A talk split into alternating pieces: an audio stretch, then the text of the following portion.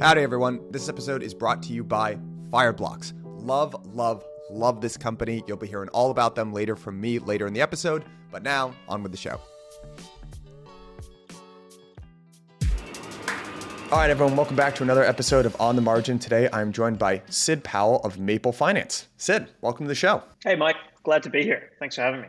Yeah, man, absolutely. Um, so let's get right into it. You were operating in this really interesting space, right? That there's a lot of focus on both within the crypto space and also more broadly macro finance in general, which is specifically credit within crypto. Um, so maybe we can just start from like a 10,000 foot view. Uh, there have been a lot of news stories recently, specifically focused on some of the more uh, CeFi lenders in the space, kind of, uh, you know, like the Celsius blow up, right? There's some stress on BlockFi, that type of stuff. Can you talk a little bit about just how, like the credit space in general in crypto, and then also a little bit about what what Maple does as well would be great. Yeah, sure. So the credit, I mean, the credit space in crypto is largely largely takes place in both uh, CeFi businesses. So these would include uh, players like Genesis, BlockFi. Um, you know, it was uh, Celsius. Uh, uh, you know, prior to uh, prior to a few weeks ago, and then there's the DeFi space, which is Aave, Compound, Maker, Maple, TrueFi, Goldfinch, and others.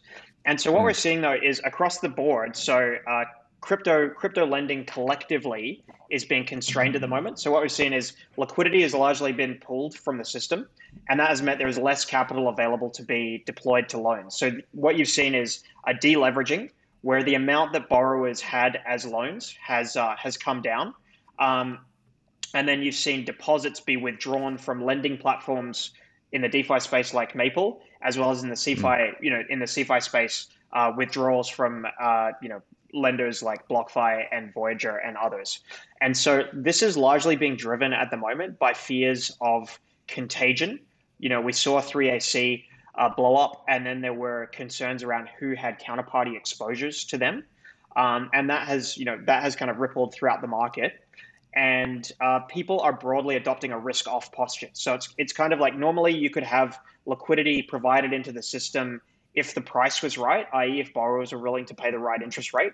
We've certainly seen that interest rate go up, but what we've found is that people are highly risk off such that they don't really consider that there is a right price at which they would go and deposit back into the market and in mm. you know clear loans. And so that's like that's uh, problematic for long-term lending because you need like you need credit for businesses to continue operating, um, and particularly in uh, in yeah, particularly in crypto, where a lot of it, you know, a lot of uh, the kind of the health of the ecosystem functions on liquidity being available, uh, you know, both on centralized exchanges and and in the DeFi space. Yeah. So I think maybe if we can talk about, um, you know, root causes here and why does the situation look so different than it did over the last six months? Obviously, there's a large macro overhang uh, and kind of things outside of crypto. We see central banks hiking interest rates and pulling liquidity out of markets via QT, which is probably trickling into our ecosystem a little bit. Um, and then there are some more specific blowups, right? Like you mentioned Celsius and you mentioned Three Arrows Capital. Um, I, I think many folks who are listeners will be familiar with with 3AC, but for maybe some of the people who aren't as deeply embedded in crypto, can you just describe a little bit about uh, who 3A Three Arrows Capital was and why this explosion was so significant, particularly for some of the the lenders in the space? Yeah, so 3AC uh, 3AC was a very large uh, hedge fund.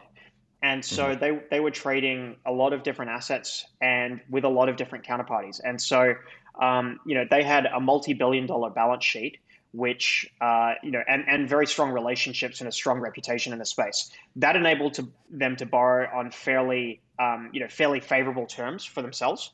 And then what happened was, uh, in, you know, basically they were trading directionally, and they got mm. caught in some wrong way trades. And then as the and given their leverage, as the market moved against them, that meant you know effect, effectively you know an accelerating erosion of their equity. And then more problematically, they started to source other people's funds um, for you know directional trading purposes and to cover collateral. So this meant that they ended up, you know, at the time that people stopped lending to them, uh, they ended up with you know large negative equity positions, and some of their counterparties who were lenders took a loss. Now we at at Maple. Um, or you know the pool delegates running pools on Maple were never lending to them.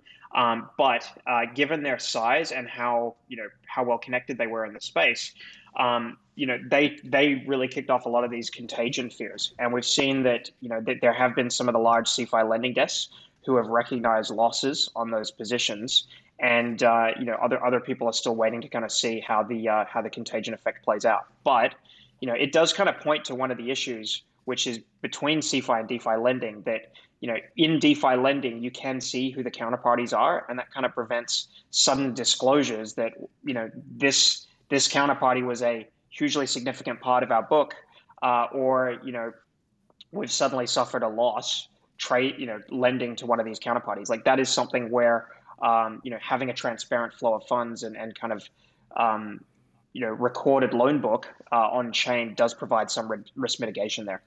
So what you're you know kind of referring to there, and one of the problems associated with Three Arrows and many hedge funds before is this idea of contagion, right? Which yeah. Uh, you know, there's that ongoing joke in crypto that we keep rediscovering concepts from TradFi. Well, contagion's yeah. a big one. Uh, you know, yeah. uh, like you and I were talking about the story of long-term capital uh, before we got on here, and some, some of kind of the comparisons. But they were huge hedge funds in in in the 90s, and I can see why people are making the comparison because you know they were all they were really the original smartest guys in the room. Right? They had like black yeah. black Black Scholes, right? Nobel one Prize of, one, winners. One, of, one of the co-discoverers over it. Yeah right? Uh, yeah, like so they were the, the, genius, right? Smartest guys in the room, and you know, um, everyone was basically fighting hand over fist to basically, uh, you know, fund their trades, right? And they had a bunch of different arbitrage strategy, but they're basically running convergence trades at size. Um, and people didn't realize they had like four billion dollars of equity capital, uh, but they borrowed like a hundred billion or something like that. Mm-hmm. And all of a sudden, right when the trades started to go against them, all the banks realized that they all have the same biggest customer, right? Uh, and yeah. uh, I feel like that's sort of what's happening in, uh, you know, maybe in, in some of the more CeFi lending parts of the space. Walk me through how DeFi is kind of an evolution on that. Like, how does the transparency that uh, DeFi and like lending that goes on on chain, how does that improve, right, and maybe avoid some of these contagion risks in the future? It's it, it's a good point, and you know, with with long term capital management, I mean, there are parallels and similarities to what happened with Archegos, uh, where you had, yeah, you know, right. effectively leverage was enabled by borrowing significant amounts from prime brokerages, and it was done through derivatives like swaps. Uh, but what it enabled was massive leverage, such that an ordinary trade that wouldn't pay a significant amount, if you did it with 100x leverage, you were able to deliver a real, really significant return on equity.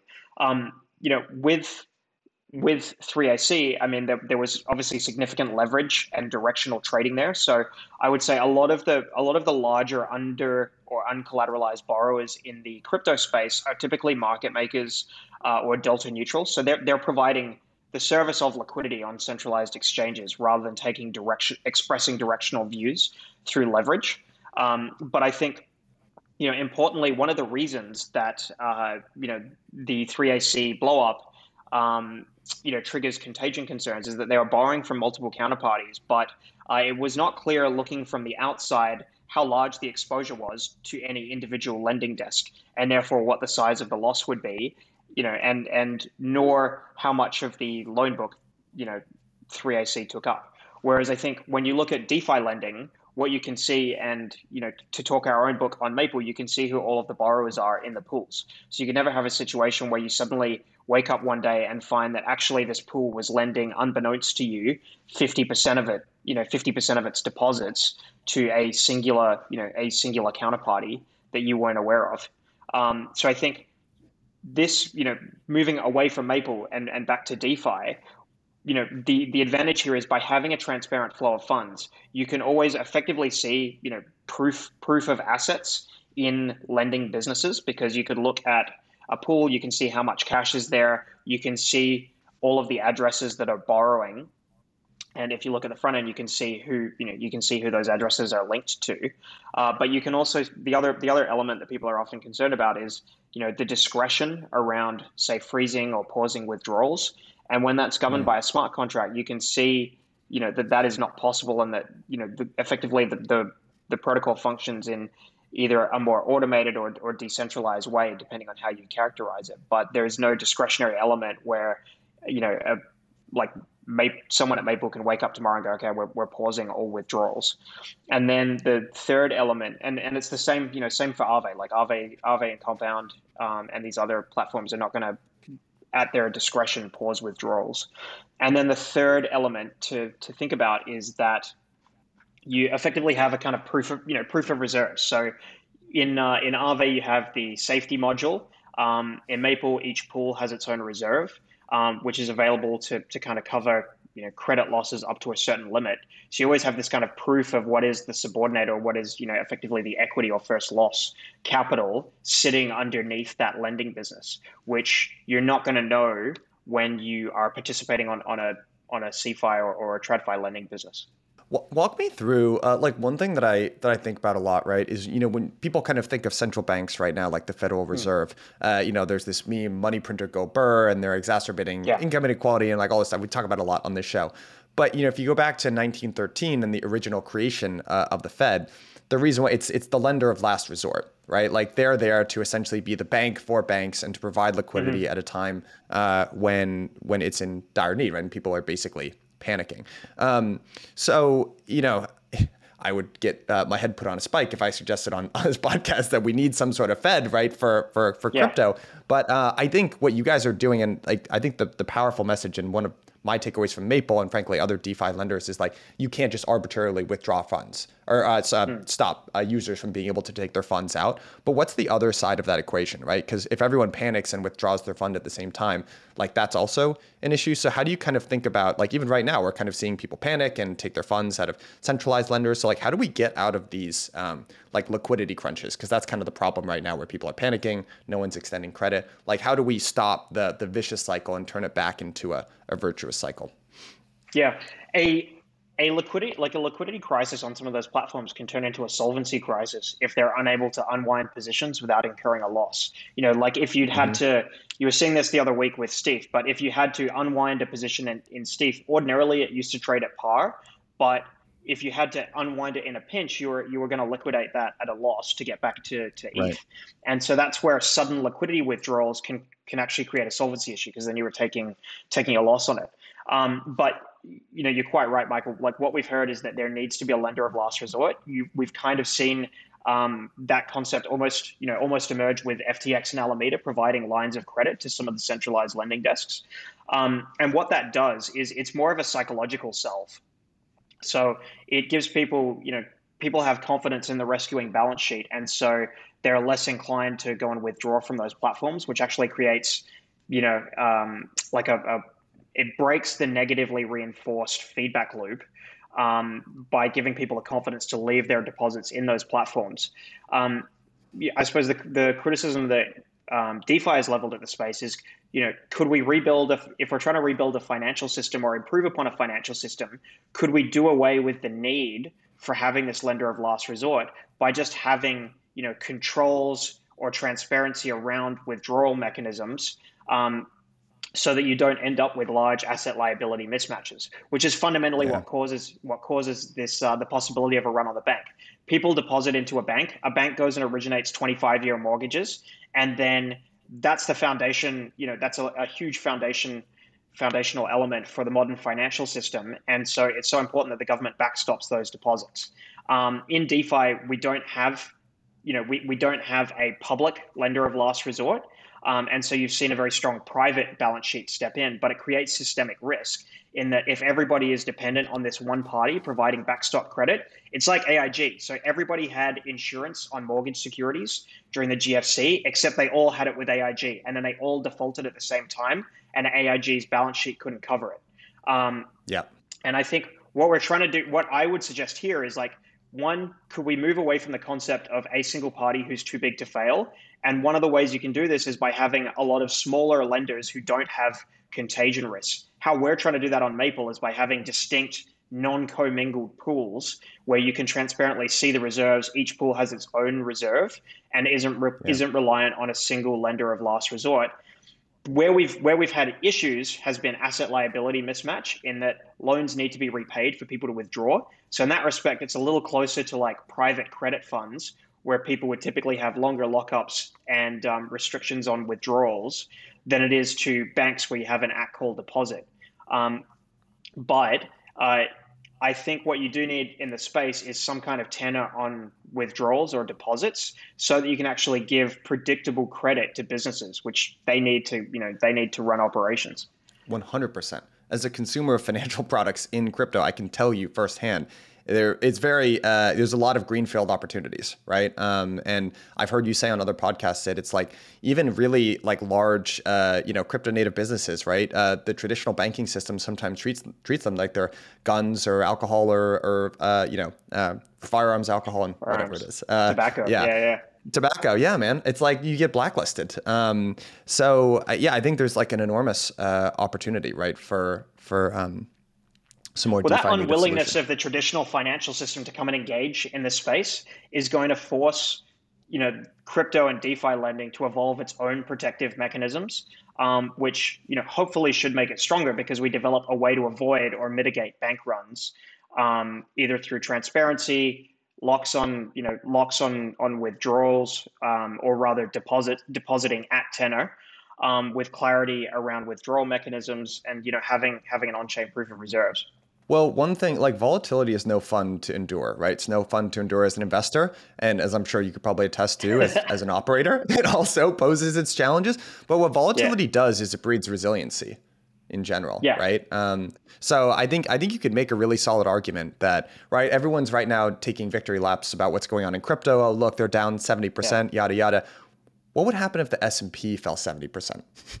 How much it would break in TradFi comparatively? I think things are functioning actually pretty well, honestly, yeah. uh, in our well, space, I mean, given the, the, amount of volatility. Well, you know what happens if, if it trades down, you know, beyond a single, I think it's like a five or five or six percent in a single day, they shut down the exchange. So they, they gate withdrawals on a daily basis. If uh, if yeah. that happens, and that that failsafe has been used before, but it's it's used to break up liquidity exits because when liquidity exits a system too fast, it create you know it creates contagion and a liquidity crisis can lead to a solvency crisis if it um, if it becomes prolonged or exacerbated. Um, but I, uh, I definitely yeah I definitely agree with the point around you know volatility can breed inventive solutions. And I think yeah. uh, you know one of one of the things I've also heard the last few days is that under collateralized lending is dead and that everyone should go to over collateralized lending. If we think about a financial system that is entirely over collateralized lending, that would mean that all of, and particularly over collateralized lending against liquid financial assets, then that would mean you either had to have invested in some kind of token that 100x to be able to borrow, or in future you had to have to be like the, the child or grandchild of somebody who did that so that you can borrow against their stack of collateral, which is a totally broken financial system, by the way. Exactly right. If you literally play, I, I was going to say the same thing as you, which is like, well, first of all, if the collateral that you're using to over collateralize stuff is something that went from, you know, $1 to 200 in the last year, right? We're looking at, I know people six months ago didn't think that that could fall, but yeah, it can fall more than 50%, yeah. right? But the real problem yeah. with it is that centralizing, right? It's kind of ironic yes. people advocating for uh, you know, a, a, decentralized, you know, currency, but then like advocating for only a system where you can over collateralize loans because yeah, then you have to start with assets, then you can get more. It's a centralizing.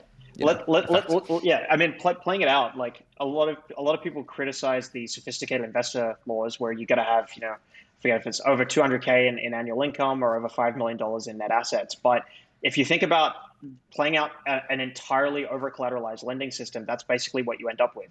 The only people who can borrow are those who have very, very significant um, net worths such that they can put down the amount of collateral required to borrow. Most of the financial system and most of business in general actually functions on either unsecured, uncollateralized, um, or you know just secured by the balance sheet um, of uh, of a corporate entity. You know, if you run a lemonade stand and somebody delivers you lemons and you pay for them 30 days later, that's credit. Like that's not over. That's not an over collateralized loan. That is um, under collateralized lending, uh, right there. But I think um, you know. So I think under collateralized lending definitely comes with risk, but those risks are fairly transparent. It's the credit risk of a counterparty, and there are ways that you can mitigate that in running a prudent lending business: diversification, adequate reserves. Um, you know, due diligence on counterparties using things like X margin, where you can tell the health of a balance sheet and the exposure on exchanges. Um, but I think, you know, like this point in the market when everyone is maximum pessimistic on under collateralized lending, like this is under collateralized lending is what's required for DeFi to actually consume the financial system because otherwise you end yeah otherwise you end up with a system where you have lending products that are not actually improving upon anything that's done in TradFi.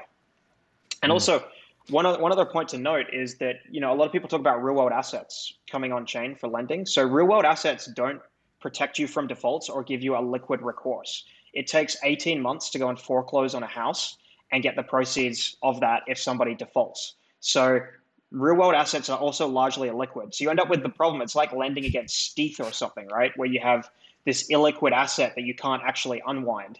Um, so yeah, so I think it's yeah, it's it is a more nuanced take, but I would say you know calls calls that under collateralized lending is is dead are, are definitely premature. hundred percent. I feel like a, any a good area to play is one that you know from a first principle standpoint has to exist, but one that people are max bearish on at any given point of time, right? Like there's a long history of this, right? Like people loving debt, hating debt, loving debt, hating yeah. debt. And if you go back to, you know, the founding of the United States, Alexander Hamilton, right? That he advocated for a national bank. He proposed this like really controversial idea that some amount of debt, a manageable amount of debt was good. Now you can argue like we've taken that mm. idea maybe to a little bit of excess in the current day, but like, come on, yeah. man. I mean, yeah, it's it's definitely I would say a good thing. Um, yeah, historically, like if you if you read the, I mean, if you read the *Sapiens* book, um, the author talks about you know one of the pivotal shifts historically um, in uh, in you know technology and economic development was actually the advocacy of debt. You know, prior to you know prior to the Renaissance and and um, the Reformation, uh, people viewed the pie as fixed, and therefore any debt was effectively increasing your slice of the pie at the expense of my slice. But it was only when you had this idea that the pie could grow and effectively, if, if debt is done correctly, then I am lending to a business that will become a more profitable business and a larger business in future because they prudently use debt and they combine that with entrepreneur, their, you know, their own um, entrepreneurship and hard work to build a more successful business that can pay back that debt in future. And um, you know, so I think that's a, that's a profoundly kind of optimistic belief. Okay, I have an optimistic belief or narrative for you. Tell me if I'm uh, if I you agree here or not. But one thing that I I, I view uh, a big change in just the banking system in America over the last like 80 years, and you can go back and see this in the data, is just mm. consolidation in general and mm-hmm. kind of the death of the regional bank. Right, like if you go back and watch movies from like the 1950 like it's a wonderful life or whatever i know there were bank runs back then but you, yeah, you can yeah. look at what people's mental image of a bank was right you had a friendly neighborhood banker and they served the community they gave loans to people and over time right through various financial crises the response of regulators largely has been to consolidate to when you have bad debt that gets overextended, you put it on a bigger balance sheet and then you eventually just keep rolling it up to the point where we mm-hmm. now basically have what in the US like six or eight mega banks, uh, right? Yeah. And one of one of the um, results of that has been that small businesses do not get served anymore. And that's not because banks mm-hmm. are evil. It's just basic business sense because they have much larger customers and they make their fees largely now by rolling debt of huge corporations, right? Like Apple and Amazon, et cetera. So that's how they get their fees. Why would they extend credit to someone like Blockworks, right? Like it's just, just it doesn't move the needle for them. I feel like yeah. that's an opportunity for DeFi in general. Am I being overly optimistic there? Do you agree with that assessment? But it seems like it's a large market that's been largely forgotten because of this weird consolidation effect that's gone on in banking in the US. Yeah, I mean, at, at, at a, so at an industry level, you're absolutely right. Uh, banking has been consolidated, and partly partly that is due to you know when when you end up with um, an institution that's holding bad assets. Um, uh, then they get consolidated into a larger institution. So a lot of what happened during the mm. GFC or in the wake of the GFC was that two inst- like a, a, weaker institution would get merged or rolled into a stronger institution. But right. this is going to happen naturally if your goal is to reduce that volatility. Um, because what happens is, so you've got a bell, bell curve of volatile outcomes, right? And so you have um, institutions that would fail at, you know, two standard deviations of volatility. So then they get combined. Then it becomes an institution that gets mm-hmm. uh, becomes insolvent at three or four standard deviations of volatility. But over a long enough time horizon, you will experience that once or twice. And if you don't actually allow the kind of the bad to be um, worked out of the system, then you have to consolidate them again. And you've now ended up at the point where there is a single digit number of large commercial banks because mm. we, we, you know, we went through over time enough very volatile events.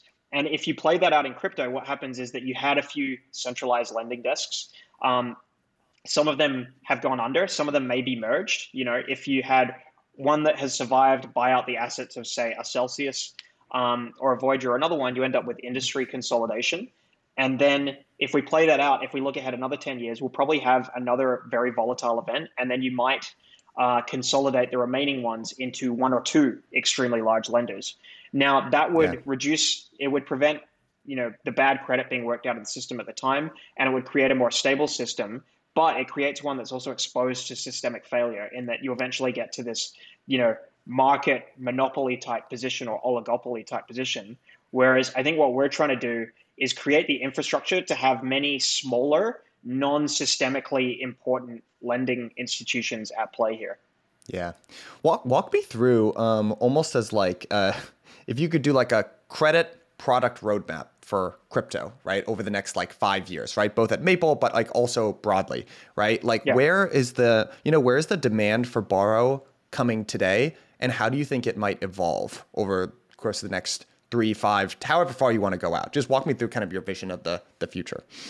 Yeah, sure. So, the, I mean, the crypto market, in terms of um, in terms of breadth and variety of operating institutions, is still relatively undeveloped. So, um, currently, you've got kind of two sectors that furnish the main borrowing within crypto. So you've got market makers and high frequency traders. So people doing arbitrage who would borrow uncollateralized and then go and go and provide liquidity and trading pairs on centralized exchanges. So that's one. And then you've got uh, you know Bitcoin miners, where the other people who access debt debt capital markets from within crypto. Mm. They've found equity markets are kind of closed, and so they're looking to borrow again. A lot of them have large um, you know large deliveries of ASICs that will increase their capacity, and they need to get to scale at Bitcoin at these prices. Um, and so that's that's the other sector. But you can see that the borrowers still remain largely like within crypto. On the horizon, you've got other industries. So we're trying to target Bitcoin miners next, but you've got other industries like potentially infrastructure. So this could be players like Blockdaemon, like Figment, like Chorus, who have recurring sticky cash flows that it's possible to underwrite. In uh, a TradFi equivalent would be having um, you know an infrastructure like a poles and wires type company or um, cell phone towers. Like you might be able to lever up the assets of these companies because they have recurring cash flows and it makes more sense. Then on the in terms of the roadmap, you then need to look at um, larger markets like potentially real world assets or non crypto native industries. So this could be mm. real estate would be an interesting one. SaaS companies will probably converge on crypto. Like I know that Pipe and some of the other lending companies that offer uh, working capital loans are starting to look at crypto miners. And since they've already done SaaS companies, I think there's going to be a natural convergence there. So there's an opportunity to go and lend um, to uh, to the SaaS sector, and I think they're going to be early on in being able to actually adopt and use crypto. A key dependency there is you need good on and off ramps. So I think that is something that's needed for the crypto lending roadmap to evolve and serve a wider addressable market, but it needs to serve industries and borrowers outside of regular, you know, regular crypto um, crypto sectors like trading firms and and uh, you know proof of work miners, because um, otherwise it's too leveraged to that kind of um, you know that that kind of crypto cycle, so to speak. Yeah, could you walk uh, me through a little bit? I, have been hearing I, a little bit about like. Yeah. Sorry, I was just going to say, Mike. One one of the things to add on is like I, I, another criticism I've also seen leveled at the space recently has been that, you know, everyone said that uh, crypto was inventing a better way to uh, detect uh, creditworthiness, and I would say I think that I think that's actually a misnomer. And actually, what crypto is doing is it is a better way of managing and settling and originating loan books and taking in deposits, you know, taking in and managing deposits and payments from the loans to those deposits. So it's really like crypto and uh, blockchain and smart contracts actually eliminate a huge proportion of the headcount at a credit fund or a lending business, which is just back office functions. It's not better determination of credit, it is better origination and management of loans. And I think that's why crypto will ultimately eat finance and why it's important that crypto still has under collateralized lending. This episode is brought to you by Fireblocks. I talk to a lot of fast growing crypto native funds, crypto banks, exchanges, and the like, and they all tell me they have the same two problems. One, their treasury management setup sucks. They've got analysts wasting time and money on manual transactions. Two, they are not happy with their current security setup. They're sharing passwords, they're sending test transactions, and they're worried that their funds might be at risk. Fireblocks is a platform that solves all of that for you. They are a one stop shop portal which automatically plugs into exchanges, trading venues, etc. They source deep liquidity and solve everything from day to day crypto transactions all the way down to complex DeFi strategy. And the best thing about Fireblocks is that they offer scalable solutions with industry leading technology. Doesn't matter if you're a two person crypto fund or a 2,000 person crypto exchange, these guys have you covered. And the last thing that I'll say about this company is that I have known them for years. They are a high integrity team. They ship product like no other. I would trust them with my own funds. So, click the link at the bottom of this page and tell them that I sent you. Very, very important that you click the link at the bottom here. Otherwise, they're not going to know that I sent you. And then how am I going to get credit? So help a brother out. Click the link at the bottom of this episode. Tell them I sent you.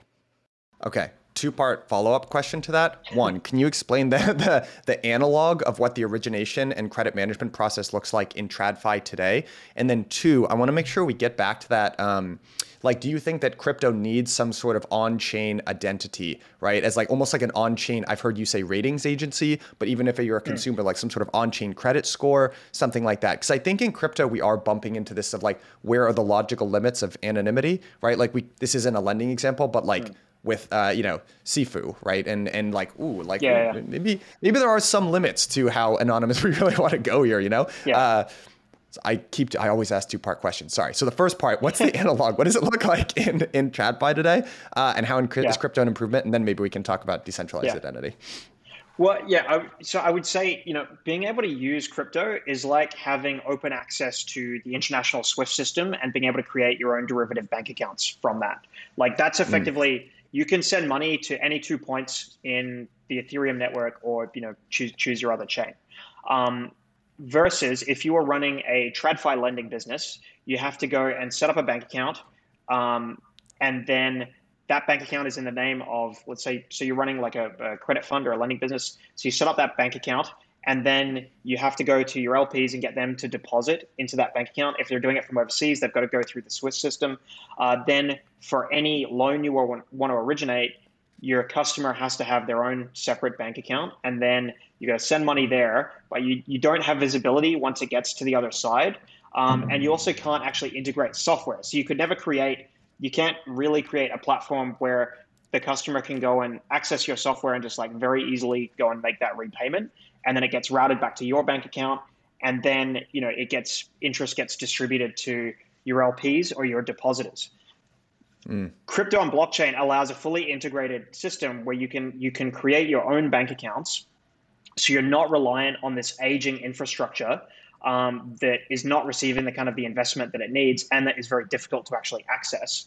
Um, you're not reliant on that to kind of run a lending business. So, um, you know, it's kind of it's a boring and sort of unsexy operational matter, but the rough equivalent is um, owning a restaurant or running a restaurant where you actually own the land and the building and then you can make upgrades to the building uh, versus having to pay a landlord for this or having the landlord be able to up your rent as your restaurant becomes more successful. I think this is why largely a lot of other fintech businesses failed or weren't able to actually generate cost savings that they could pass on to their customers because they never controlled the infrastructure that they were built on. The restaurant example is interesting. Did you ever watch The Founder? It's it's the, uh, it's the, the founding of McDonald's. Yeah, yeah, yeah the Ray Kroc one. I know the story. I haven't seen the movie. It's like my favorite quote ever, uh, maybe from movies, is like, you know, he after he makes McDonald's, and the the, the point is he he kind of steals this thing, the Speedee system, which was this operational way of like quickly creating, you know, burgers, and he takes he yeah, franchises yeah. it out, but the business is failing. And the pivotal point was actually when he finds out that McDonald's is not a restaurant business, it's a real estate business. So to your exact point, owning why like the values in owning the land actually, and yeah. not in the restaurant that it's built on. But he has this quote after he screws the original inventors of this the Speedee system out of their their uh, their IP basically, and he says if if your competitor was uh, drowning uh, drowning on the ground, would you help them? Because I wouldn't. I'd go and stick a hose in their mouth. Like, oh, that's a savage move, Ray Kroc. that's a savage quote from you. Um, uh, yeah. But yeah, yeah to your point, I think this is where I mean those analogies are, are really helpful. I think in understanding because if you aren't in finance, and even most people in finance, I've learned over the years, they don't have an idea of the guts of how this is built and just exactly how archaic it is. Um, and in, in many ways, right? Like what what Sorry, go. Yeah, you go. Explain it better I was, than I was going to say, yeah, very, no, very like hugely archaic. Like I used to work at one of the largest Australian banks, right? And so if we wanted to settle a loan to an institution, I'd have to go and give an ops team two days heads up, and then you know three pe- that that would be the work of like three people to go and make sure that that, pro- that payment was processed, uh, and you know a chain of about thirty different emails. Whereas you can compare now, it's like with the blockchain, it's lit, it, it's you can have a lending business run by a single digit number of people where you don't really require any dedicated ops staff um, because it's just a click of a button to manage all repayments. You can automate, you know, calculations and reconciliations of interest. Um, so it's, you know, it, it is a 10x improvement on re- actually running a financing and lending business. Yeah, 100%.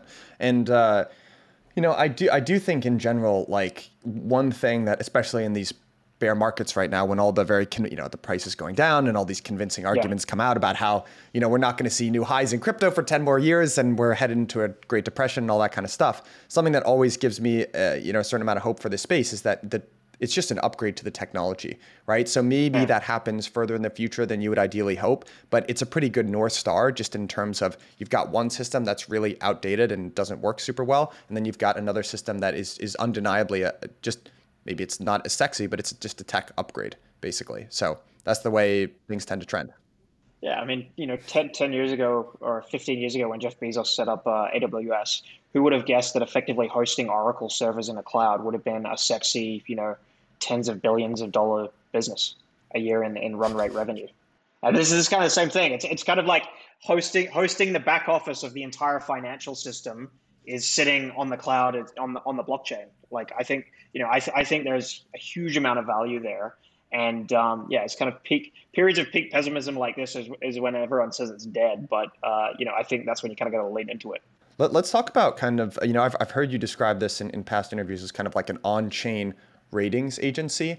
Uh, mm. But you know, in in TradFi, we've got Moody's, right? And they're supposed to go and they work with the issuer of a bond and says, uh, an investment grade bond or it's high yield or whatever it is. Um, and one thing that it seems like we might be missing in crypto overall is some way to determine creditworthiness, right? Mm. Because if we go back to our three arrows example, they were largely coasting, right, off of their mm. reputation. And and we're not even I'm not picking on crypto here because to your point, this has been successfully done in TradFi a million times, right? Long term is mm. is one example more recently, like two years ago, Bill Hwang, right, Archegos, uh, they've essentially done this, right? So this is kind of an existing yeah. problem. So do, do you think that there's some form of like on-chain credentialism, right? You know, in, in terms of determining, uh, you know, who's who's creditworthy or not. I mean, are we are we missing that in the system? Do you think it's unrealistic to build, or how do you feel about that? Well, the, there, there's a number of projects that are working on this, like an on an on-chain credit score, whether it's um, you know whether it's Credmark or uh,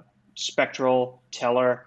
Um, uh, X, X margins is more uh, incorporating off-chain information as well. But I think the, the barrier has been that if I look at if if I look at a business and look at its on-chain activity, I'm still missing too significant a part of its actual overall commercial activity.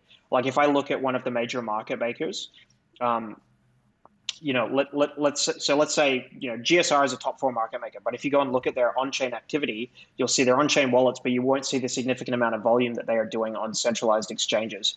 And so, since right. um, that sector is one of the largest borrowers, having a pure on-chain credit score has not actually given me, you know, as a consumer of that score, I wouldn't have an increased ability to tell their credit worthiness. Um, I think X margin is a hugely useful product for that. Like they are because they are looking at um, in a zero knowledge way, kind of producing a credit score that factors in trading activity and delta neutrality, equity, you know, equity buffer on um, on the centralized exchanges, as well as some of the on-chain activity. So I think that kind of score is probably or that type of product, which factors in off-chain and on-chain information, is um, is kind of the bridge.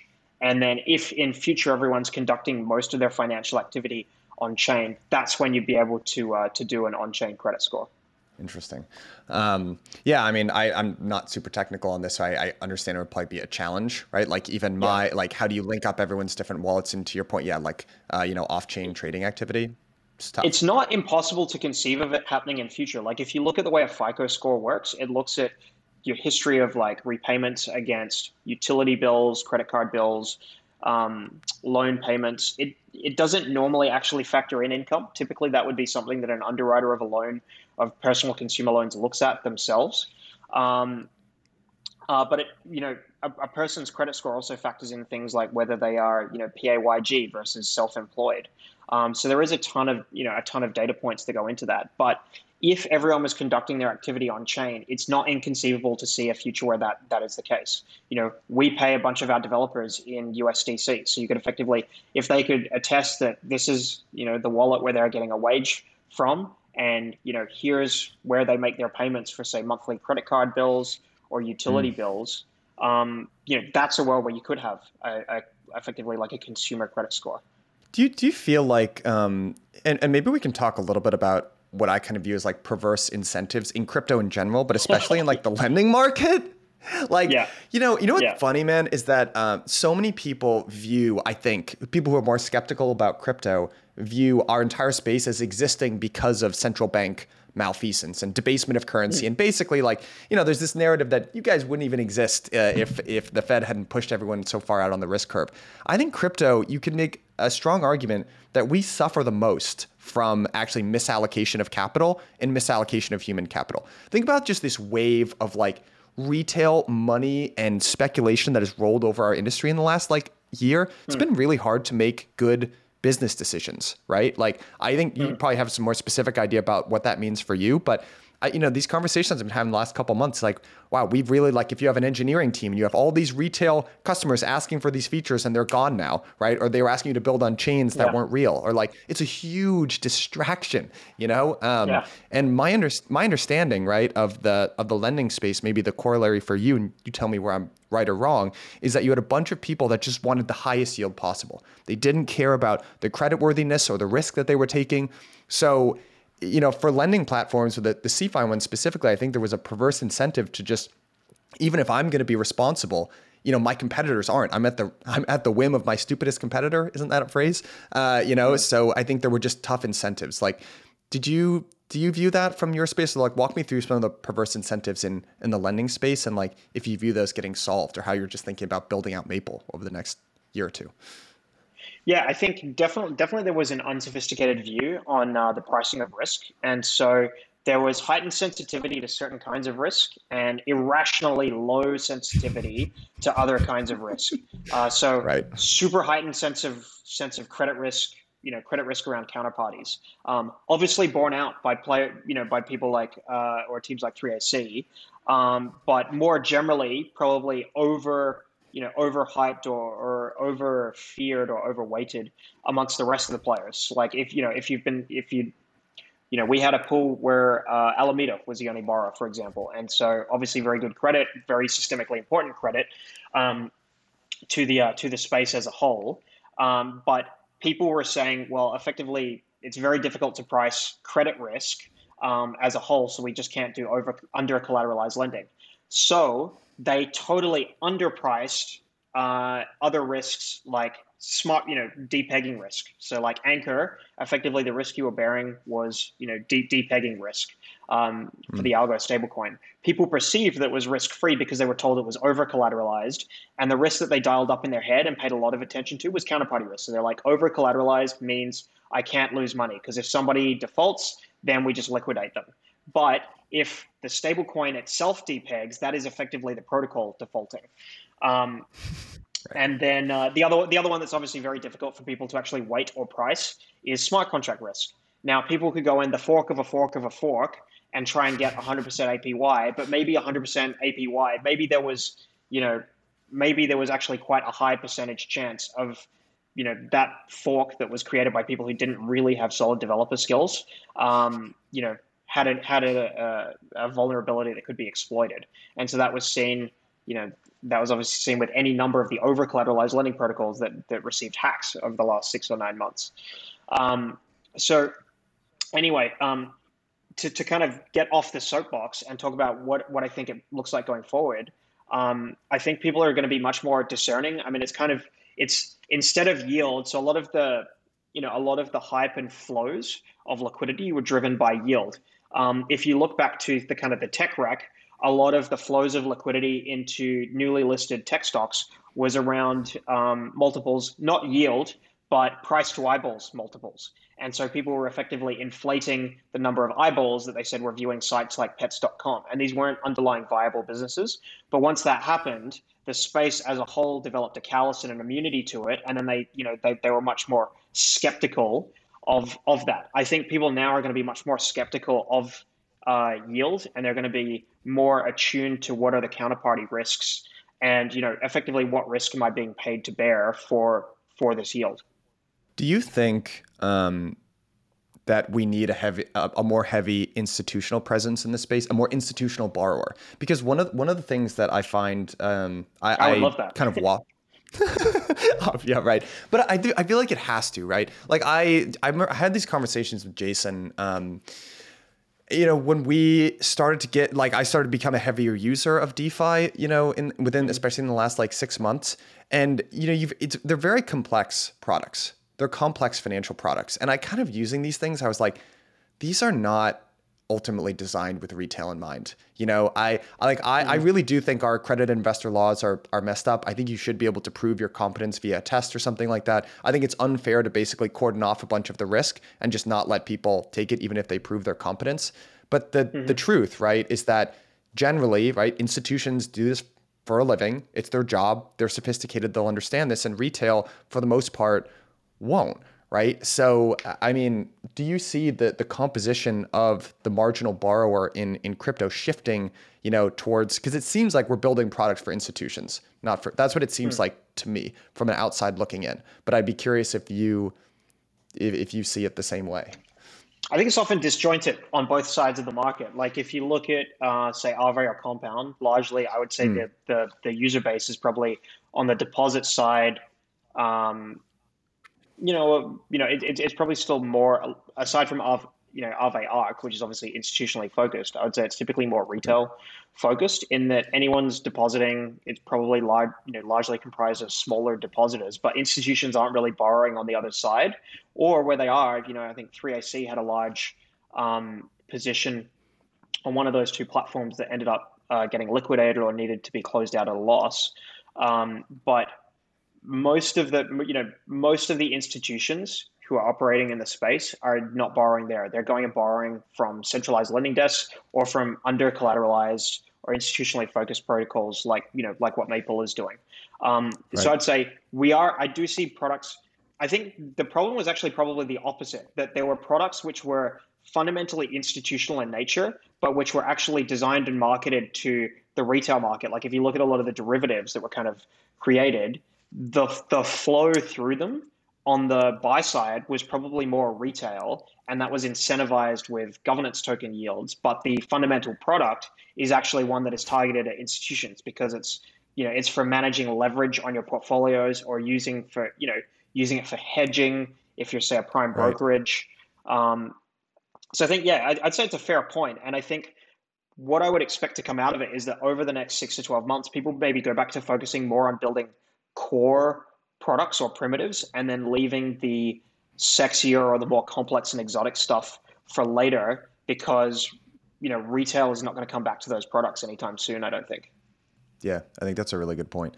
Um, my you know i think defi especially is such an interesting space to be playing uh, is, mm. is, like my kind of mental model for surfing different cycles in crypto is that there's almost like a base layer of things that people accept as working and then we go through a cycle right where we try all these different new ideas right and then we get way ahead of ourselves and it crashes and then we kind of reset yeah. to a lower base layer where like one yeah. or two more things so right like the the thing yeah. that's very different from my perspective in of this bear market and crash versus 2017 and 2018 was back then it was like Bitcoin's the only thing. That was to even talk about anything other than Bitcoin or maybe like Ethereum was very mm. unpopular. Your your credibility was called into question, all that kind of stuff. And now, right, we we moved a little bit further along the risk curve. We had and DeFi and NFTs and DAOs, and now we've crashed. But I like DeFi's right in the sweet spot of where like everyone's like, yeah, this is gonna be a thing for sure. But it's it's further out on the on the risk spectrum, I think, than than maybe like Bitcoin as a as a as a thing. So I don't know. In in my personal view of like risk reward, it's got to be one of the richest areas to be involved in right now. But you are the one who's mm. operating a DeFi protocol. you you tell me like how are you viewing your business right now like from an outsider's from my perspectives it looks like it's a pretty cool proof of concept that protocols like maple have withstood tremendous market volatility and are still functioning right so like talk to me about maple's business today like how do you see your your kind of prognosis for the future like do you agree with everything that i'm going to shut up now i ramble on these questions but uh, talk to me about how you're thinking about it yeah, I mean, we, we've definitely seen more stress um, than usual coming through the system. I mean, um, we saw in the you know in the wake of uh, 3AC, Celsius, um, and uh, and and Babel, we saw heightened withdrawals coming through. Mm-hmm. Um, but the way the way that the protocol works is that it relies on loan repayments. So we don't control the withdrawals, but as loans are repaid, people can withdraw. So that at least acts as a bit of a circuit breaker um, and has enabled you know has enabled the platform to kind of maintain TVL at a relatively high percentage of where it was at its height. Um, and uh, you know, and it gives it just gives us time to think through the appropriate changes and then focus on managing operations. So I would say, you know, like Napoleon had this saying, right, where it's like, you know, military genius is just doing the average thing when everyone else is losing their heads. And what we've tried to focus on over the last couple of weeks is just you know, working with the pool delegates who, you know, who are the, the uh, managers of the pools on Maple to make sure the loan books are continuing to be serviced, check in on the borrowers, and then do the off-chain stuff of having transparency and calls with lenders and putting out communication that kind of gives people, um, if not 100% certainty, at least clarity on what is going on, what the impacts to them could be, and so it is. Uh, I think at, at this point, it is a lot of it is a lot of off-chain work um, on just you know average business operations, keeping up team morale, making sure that you're still continuing to do the core you know the core operations of the business, which in Maple's case is lending and um, you know managing the servicing of a loan book. The temptation, I think, which is which is dangerous for a lot of startups, is to go and totally redesign everything that they're doing because it's yeah. maximum pessimism.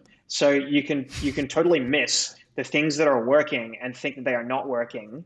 And uh, instead, you know, you could have a very good core product, and you just need to change a couple of things. And so what you should do is you should be instead of panicking and going off and like daydreaming a solution, you should try and validate what the core pain points are for people. Think really carefully, come together as a team, and then design ways to address those pain points and not try and do everything so don't come up with 10 changes you need to make, but identify the top two or three and then work them through and then, you know, develop your upgrade whilst continuing to run your business at the same time. So I think that's, that's what we've tried to focus on.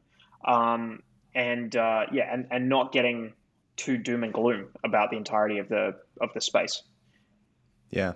Well, I think, you know, and to maybe bring it full circle, we were talking about there being a lender of last resort. The the real reason yeah. why we want to avoid that type of deus ex machina is it causes this thing, right? Like um, moral moral hazard, right? Uh, and, and yeah. that's that's the idea. Like to you know, all, all of the businesses that that make it through this current time, they'll be that much more resilient. And because they don't have that safety net, they in theory will be more prudent, right? The next time that this all yeah. this all rolls around, and a good, yeah, I, I think just double clicking on your point there, which is a very good one. Um, a good, you know, a, a good analogy is was protectionism. So, you know, early on, like in the mercantilist industry, you had a lot of people advocating that um, we needed to protect, you needed to protect domestic industries from um, foreign ones, and you would do that by, you know, putting in place tariffs.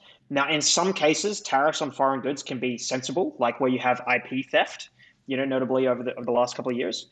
Uh, but in an ordinary sense, that protectionism weakens your industries. It makes the organizations less resilient to withstanding shocks and difficulties. And just fundamentally, they're not match fit. Like they're slow, they're bloated, um, they don't make good decisions, and they don't prudently manage risk because they can count on the you know on the Bernanke put effectively, or you know maybe it's the Bankman Fried put nowadays. But um, uh, yeah, I, I, I, think you I think you ne- you need to allow um, organizations and sectors to evolve their own ways of mitigating risk or, or withstanding shocks.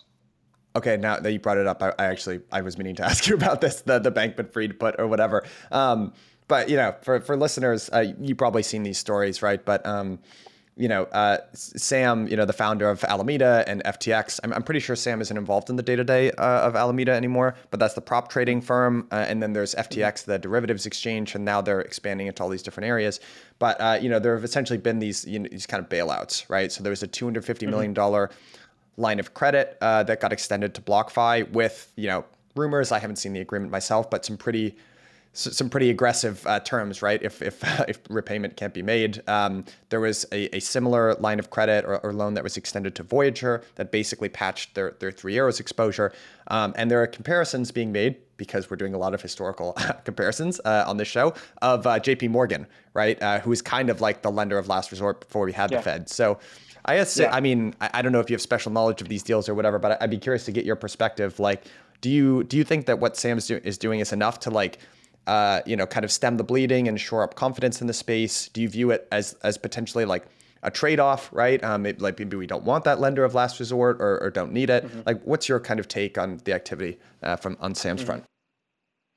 Yeah, sure. Uh, so yeah, it, it, it is a good analogy in, in comparison to you know what J.P. Morgan did back in like 1907, and also more recent, like a, a pretty good more recent example is what Warren Buffett and Berkshire did for Goldman's and um, in, uh, yeah, B of, B of A back Bank in America, 2000. Yeah. yeah, yeah, back in uh, back during the GFC, he effectively provided you know high yield debt to them to to to patch up the balance sheet, and then also took warrants in the in the business.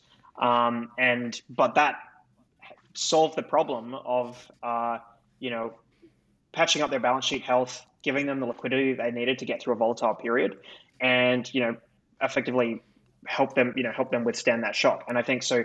In the short term, what Sam's doing is uh, is definitely healthy um, for the system. It's promoting stability. Um, it has a calming effect on the markets. Uh, and um, you know it, it is like something that's, that's, needed by those businesses at the moment, and it restores confidence. Um, in the longer term, I think the question is: Is this healthy for the space structurally? And so you'd need to look at those businesses. Like in each case, those CeFi those CeFi lending businesses have at call deposits, so they have a fundamental asset liability mismatch. Um, they try and manage that through having you know uh, open term loans, which they can call instantly. Um, but uh, unless they fundamentally decide to shift business and ha- say have more term deposits, they are going to require that backstop liquidity. Um, do I think something similar could be applied to DeFi? Uh, no, and I think it's healthier for DeFi to ultimately try and opt for a change in the way that protocols or mechanisms are designed so that it can withstand those liquidity shocks.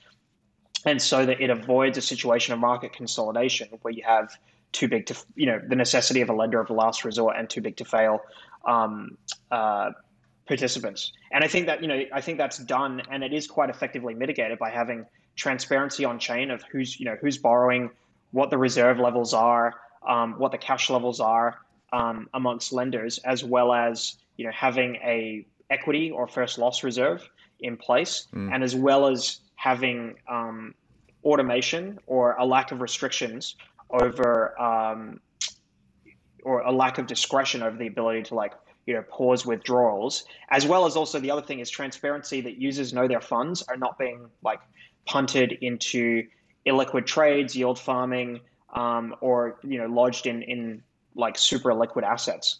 Um, I think it's healthy when you know that if you're putting money into a lending platform, that that platform is only doing lending, and you know where you can see the right. health of its reserves and quality of its book at all times.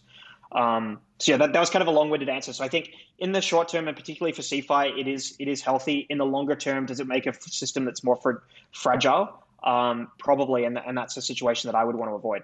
Yeah, I think these these situations are tough, um, and there's a lot of nuance. Like even all the CeFi lenders being lumped into one business, uh, you know, without naming any. Spe- well, there's one obviously that's there's legal action or whatever being taken, but uh, you know, I think there there were differences, right, in terms of what's causing stress. I think some of these were well-run mm. businesses um, that uh, you know, frankly, got had a bit of a bad got dealt a bit of a bad hand. You could say they they should have known whatever about three arrows, but you know everyone kind of fell for the same trick there. Uh, and then there were others that were taking undue risk, probably. So that there's a whole spectrum. And then also to just say to add one more historical comparison. I mean, there's another guy who bails uh, out funds or financial businesses, uh, Ken Griffin. Uh, he's uh, mm-hmm. Mike, I think Mark Yusko was telling this story on the roundup last week, but uh, Ken titan of industry, very sharp guy, uh, but it, he also has bailed out numerous hedge funds.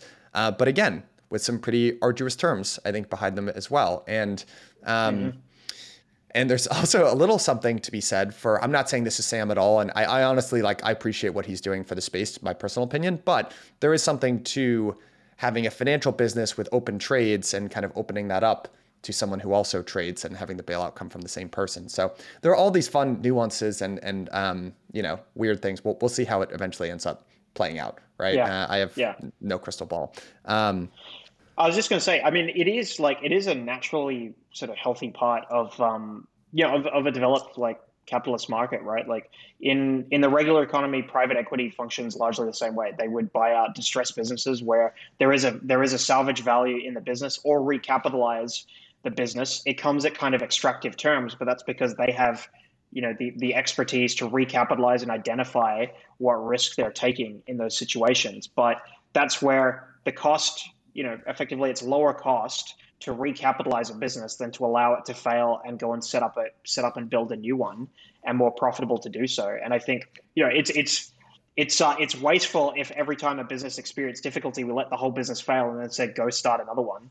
Like I think it's um it's good to to patch up businesses yeah. that are otherwise sound um, if yeah. uh, if they just need a bit of extra capital and they already have personnel in place, systems, technology, customer relationships. Yeah. Um, so maybe just to close things out, because I know we're drawing towards the end of our time here. Um, you know, uh, again, to go back to like 2018 and, and 2019, that bear market kind of bore out some of these uh, kind of more more centralized, maybe more CeFi, uh, but but good capital markets infrastructure. And one trend yeah. that that I'm starting to see and notice is that during during this period of, of rebuilding, it seems like there's more of a focus uh, of building on chain infrastructure as opposed to off-chain infrastructure. So like A, do you agree with that? Do you think that out of this next bear market, right, where you see more discipline yeah. among builders and allocators that there's going to be more of a focus towards building things on chain? And if so, you've kind of been tangentially talk about it, uh, but I maybe yeah. reiterate just for the listeners what exactly the benefits are of an on-chain uh, kind of financing business as opposed to uh, one that's off-chain. Hundred percent. Like if, if I just so if I wanted to rebuild Maple off chain, so CeFi Maple, or if I wanted to go mm-hmm. and rebuild uh, BlockFi or, or Genesis or one one of these CeFi lending businesses. So um, I have to go and create a lot, a significant amount of infrastructure. And the same if I wanted to go and build a centralized exchange. You have to build, whereas on chain, I can take advantage of all of the wallet addresses that exist, as well as the code which governs smart contracts to do what we did with Maple, which was with a pretty lean team. I think we had about 12 people by the time that we actually got to market, and we'd probably spent less than $2 million actually developing the product at which we, we'd taken to launch versus, and that, that was something with the capacity to set up a pool, take in deposits, route those deposits out to fund loans to borrowers, um, send borrowers, you know, let borrowers know what their repayment obligations were, take them back into the pool, and then pass those through to uh, to lenders and have an inbuilt reserve. So that's everything that I was able to to leverage um, the on-chain infrastructure for. If I wanted to build an off-chain version of that business, I have to have a wallet that takes you know takes in deposits, but then once they come in there, I then have to have very complex internal ledgers and databases governing who owns what amount of money once it's come into that wallet. Because I just take everyone's money into the same wallet, and then I say, okay, Mike owns, you know, Mike has $1 million deposited. Depositor number two has $2 million.